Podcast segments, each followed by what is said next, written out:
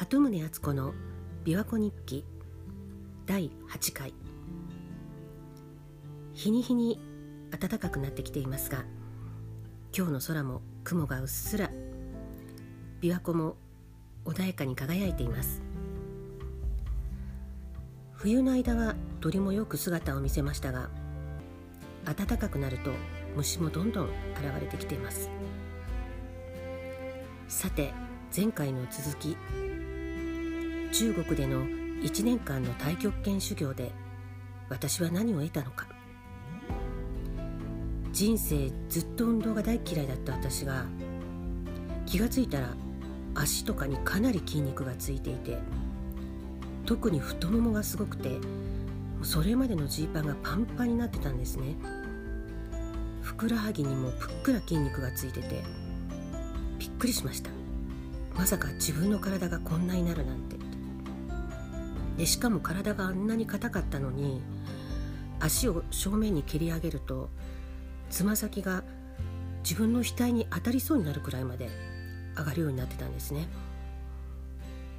で真冬に暖房がない武術館で多分零下10度ぐらいだったのかな。夜の練習をした時も太極拳やってるうちにもうほかほかと暖かくなってきて気が付くと T シャツ姿で練習してました。もう自分で自分の心身の変化に驚いていましたね。でその結果30代後半の初めての出産が安産になったんだと思います。何歳になっても新しいことに挑戦できる。遅すぎることなんてない。しかも自分が苦手だと思っていたことでも大丈夫だっていうことを私は身をもって体験しました。で実は私運動が苦手だったせいなのか車の運転はしたくないとずっと思ってたんで運転免許を取ろうって考えたことは一度もなかったんですけどこの太極拳修行の後あれ？私運転できるかもと思って日本に帰ってすぐに免許取ったんです。もしあの時に免許を取っていなかったら私の人生は全く違うものになっていたはずです。ちょっと話が変わるんですが昔糸川秀夫先生の講演を何度か聞く機会があってでとってもユニークな方で面白いお話がたくさん記憶に残ってるんでそれはまたいつか話せたらいいなと思ってるんですけどえ糸川先生っていうのはペンシルロケットの開発者ではやぶさが探査に行った小惑星が糸川と名付けられたことでも有名ですけどその糸川先生が何がきっかけだったのか確か60歳の頃にバレエを始めたそうなんですね。あの踊る方のバレエです。で最初は全く足が上がらなかったんですが家に新聞紙を貯めてこう積み上げていたところに毎日足を乗せて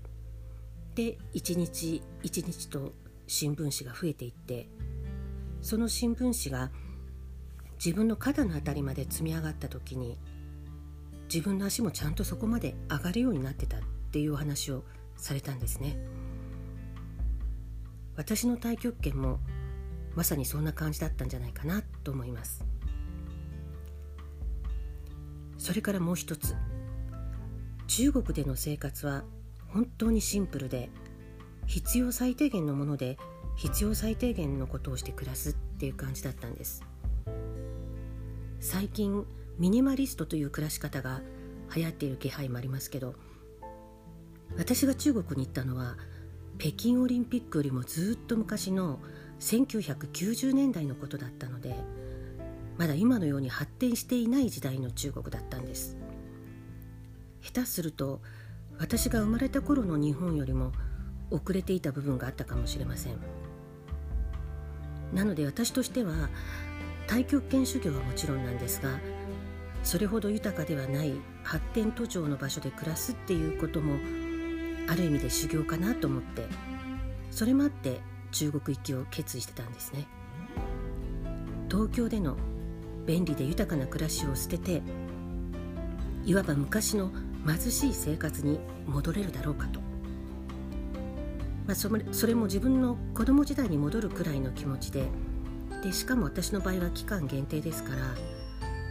ある意味こう実験をやっているような感覚で楽しめたんですがでも本当に何て言うのかな基本に帰るというか必要最低限のシンプルな生活はとても新鮮で充実していました。一日の大半は太極拳をやって大学やその近隣地区から出ることはほとんどなくて食事も大して美味しいものがないという生活だったのでその分ほんの小さなことでも喜べたりちょっとしたことで贅沢な気分になれたり。である日いつものように朝練習場の体育館に向かって広いキャンパスを歩いていたらなぜか無性に意味もなく感動して自分で驚いたことがありました。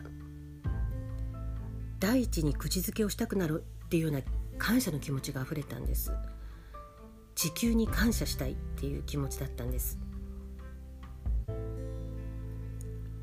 とは言ってもあの時期の中国での生活は本当に驚くようなことが多くて危険なこと怖いこともいっぱいあったしかなり強烈な経験でしたが